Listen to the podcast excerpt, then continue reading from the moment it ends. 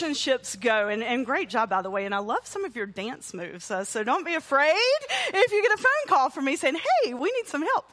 Uh, we are going to talk about what happens in our relationships when, when we encounter problems and, and how we deal with those. And, and for the next four to five weeks, we are going to be looking at one family in Scripture. And so we're going to be looking at different facets of this family. And this is a family that we've, we've never actually talked about here at West. It is the family of Naomi and Ruth. And one of the really cool things about this story that we're going to look at today, and we're going to talk about loyalty is the fact that this has nothing to do with romantic love interests, the, the part of the story that we're going to look at today. Now, it is a beautiful love story, but today we're just going to look at quality relationships and, and what are some of the qualities of those and characteristics that help them be healthy. So, first of all, I want you to think just for yourselves uh, and, and ponder for a moment what do you think a healthy relationship looks like. It can be with your spouse or a friend or a family member. I want you to think for just a few seconds what does a healthy relationship look like? Just think about that for a few seconds.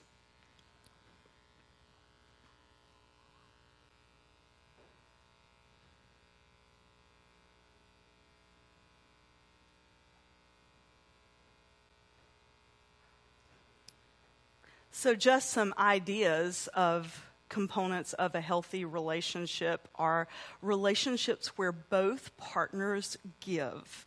And in any relationship, it's never always going to be 50 50. It, it, just doesn't work out that way. Sometimes it'll be 90 10, and other times it'll be 50 50. And, and, you know, depending on where each person and, and partner in the relationship comes at the relationship from their personal journey, depends on that give and take. But, but that's the key a healthy relationship involves both give and take.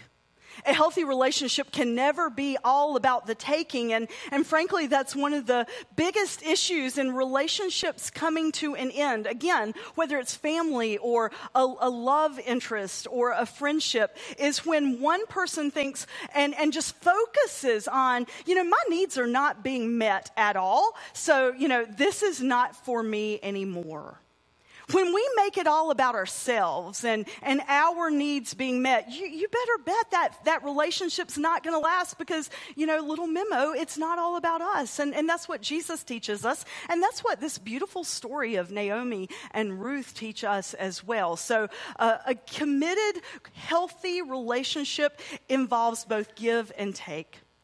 It also involves stellar communication. That is the number one reason that lots of psychologists and psychiatrists will tell you that people come into their offices with severed relationships and also in pastoral counseling is a lack of effective communication. And part of that is we have to figure out how to communicate so that the other person can hear.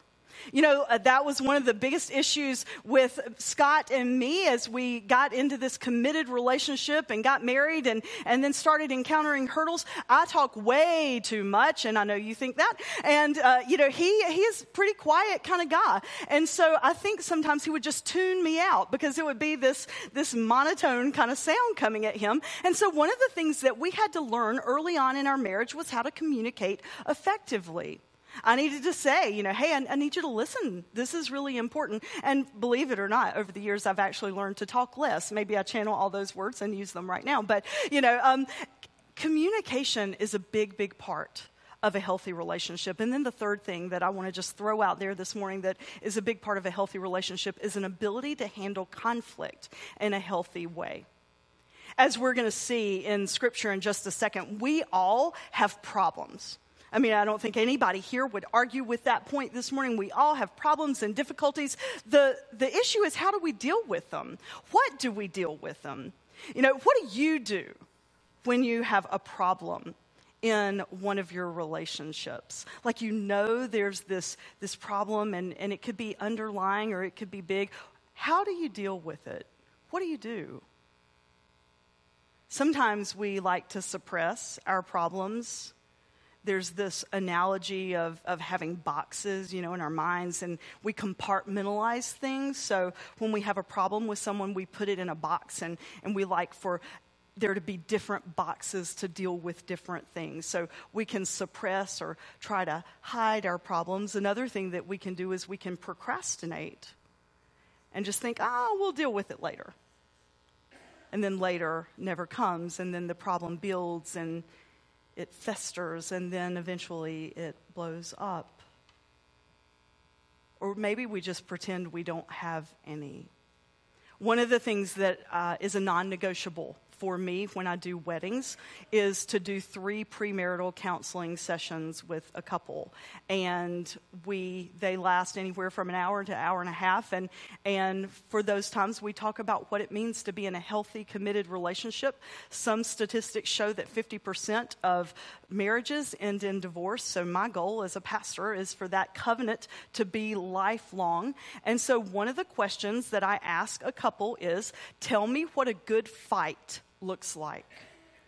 So, in your own personal relationships right now, and this series, these next several weeks, are, are a lot about self reflection for you and then hopefully applying Christ to that. I want you to think for just a minute about your various relationships, whether again it is a, a committed lover that you are in love with, a, a spouse or a partner, or if it's a friendship, or if it's a family relationship, a familial relationship. And I want you to think about how do you handle conflict in each of those? Healthy conflict is so important. So when I am meeting with a couple and I say, okay, I want you to tell me, what does a good fight look like?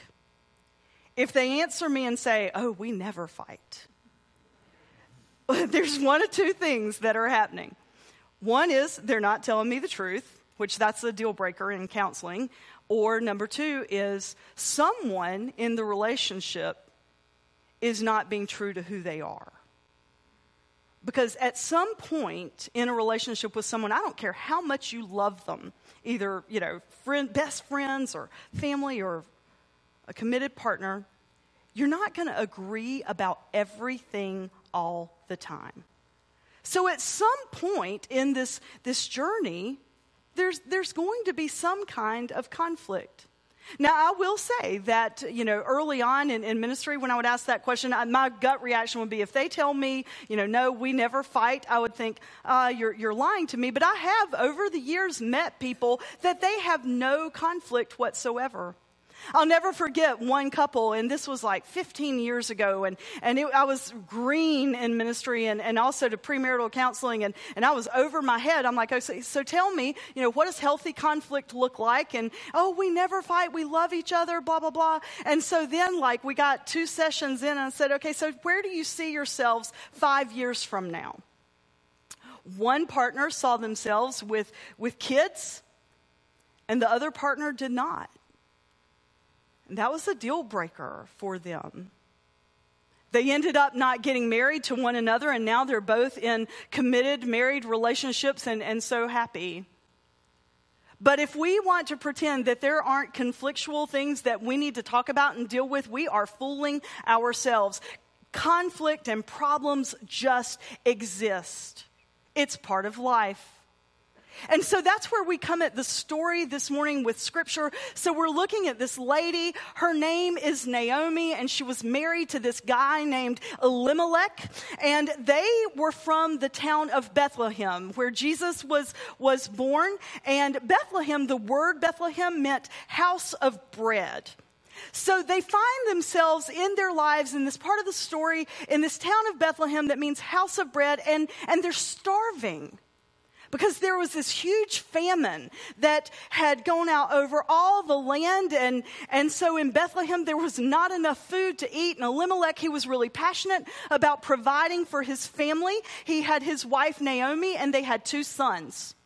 And so instead of staying there in Bethlehem, they, they left. Now, some scholars will say that part of what happened next is, is a part of the fact that they didn't trust God to provide. That's one way of looking at it. Another way of looking at it is Elimelech was trying to exercise his free will and recognizing that there was, you know, other opportunities out there for him. So he picked up his family and he moved them to the land of Moab.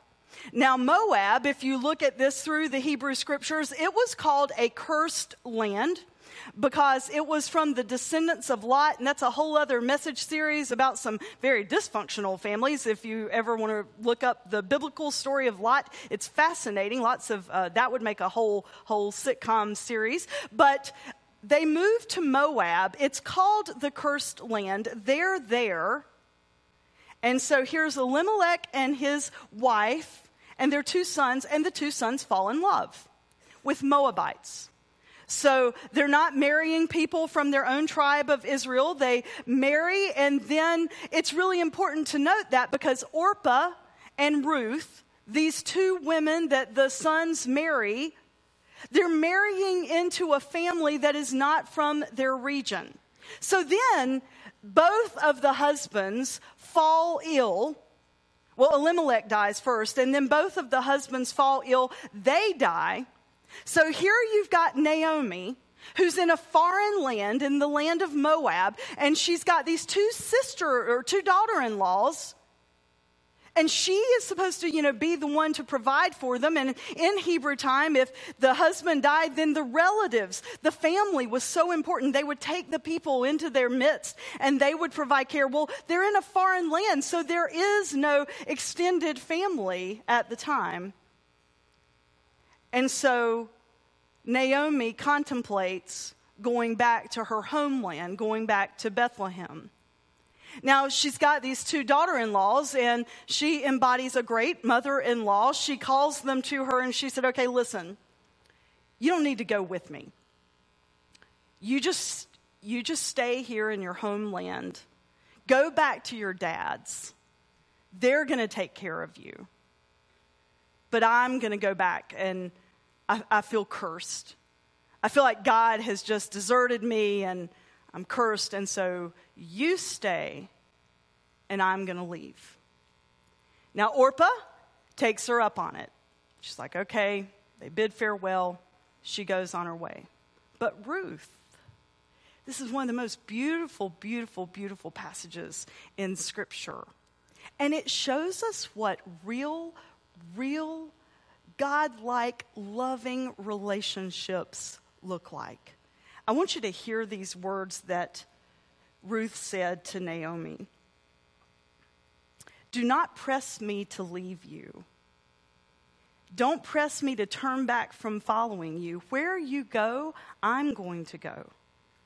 And where you lodge, I'm going to lodge. Your people will be my people, and your God will be my God. Where you die, I will die, and there I will be buried. May the Lord do thus and so to me, and more as well, if death ever parts, uh, until death parts me from you. Now, when Naomi saw that she was determined to go with her, when Ruth was determined to go with her, she didn't argue anymore. Don't press me to leave you. Don't push me to turn back from following you. Where you go, I will go, and where you lodge, I will lodge. Your people will be my people, and your God will be my God. Beautiful characteristics of a loving and healthy relationship. And again, it's so powerful and so cool because it, it isn't, you know, between a, a spouse and a spouse, it's between family. And not just blood kin, as sometimes people refer to it, but, but a mother in law and a daughter in law.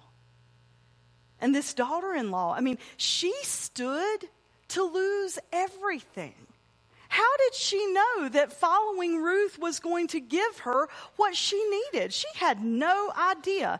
I mean, Naomi is standing there saying, I'm cursed. God must be totally done with me. And that is what the people back 6,000 years ago believed about God. And our theology of God has definitely changed over the years. But they felt like if bad things happened to them, then it was punishment for their sins. That's not how we understand God. And, and the, the nature of Jesus Christ proves that differently in the way that he lived his life. But again, that's a, that's a whole other message. But my point is, Naomi, she was not all about Ruth going with her because she thought she was just a disaster walking. But Ruth saw something more. In our relationships with each other, how often and when are we willing to see something more than just the current situation that we face? Remember, personal happiness is not what relationships are all about. It's about being committed. It's about being in love with one another and having that covenant kind of love that says, hey, wherever you go, I'm going to go, even if it's hard. Even if there is a threat that we may starve to death, wherever you go, I'm going to go. And your people, your realm, your life, it's going to be my people. And your God is going to be my God. Do we do that today? I mean, relationships are tough. But if we will embody this, this relationship that Ruth and Naomi show us, and there's one word that it that summarizes it all. It's called loyalty. Ruth shows Naomi what it means to be loyal. So, this morning in our relationships that we are analyzing and we are thinking about, I want us to, to focus on that word. What does it mean to be loyal to one another? Because if loyalty will be the foundation of a loving and healthy relationship, then guess what? They won't just fall apart when we find those first big hurdles. The measure of a healthy relationship is not how wonderful it is when life is going good. The measure of a healthy relationship is to see how that relationship weathers the storms. Because we all know that they are going to come loyalty. It's all about loyalty. And guess what? Loyalty is about self denial. Ruth shows that. It's not about what she wants or what she knows is going to be easy. She is committed.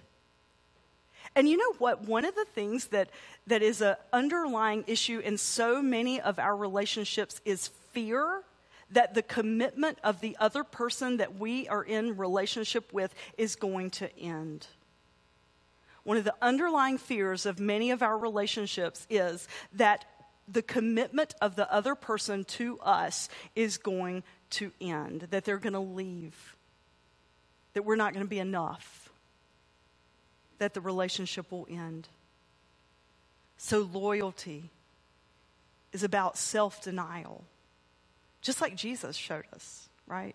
When he went to the cross and, and he gave his life so that we could see what true life and being at one with God is all about. It's about self denial, loyalty. The other thing about loyalty is that it endures all things. Regardless of what the hurdles are that we face, that, that loyalty, it endures. It doesn't stop when the going gets tough. And loyalty never ends and it also never fails. It's there. We feel it, we know it. Ruth goes to Naomi and, and she makes that beautiful promise. And she even goes a step further and she says, You know, I want God to deal with me harshly, harshly, if my loyalty to you ends. So I want you to flash forward a couple of thousand years to the time after Jesus was crucified and resurrected. And there was this guy named the Apostle Paul, and he was one of the first followers of Christ. And he, he founded these churches and, and really you know, moved forward that Christian movement. And he talks about loyalty. And he talks about the loyalty of Christ to the church. And he urged all relationships to mirror that same loyalty that Jesus Christ had to the church. And it was all those things self denial, enduring, and never ends and never fails.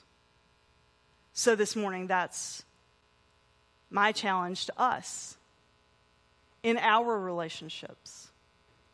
How loyal are we? Because loyalty changes everything. The church wasn't very old. We were probably a year and a half, and, and there was one of the founding members that was diagnosed with just an aggressive and vicious form of cancer. And the folks that were going through this did not have a very large extended family. And one of the privileges of, of being a pastor was to see what loyalty really looked like. There were so many times that there were surgeries and middle of the night hospital visits. And no matter how quick I could get there, there was always someone, not from their, you know, nuclear family, but someone from their faith community family there, always. They were never alone. And I know that that took some self denial on those folks' part, and they put other people first. But it was a beautiful picture of what love really looks like.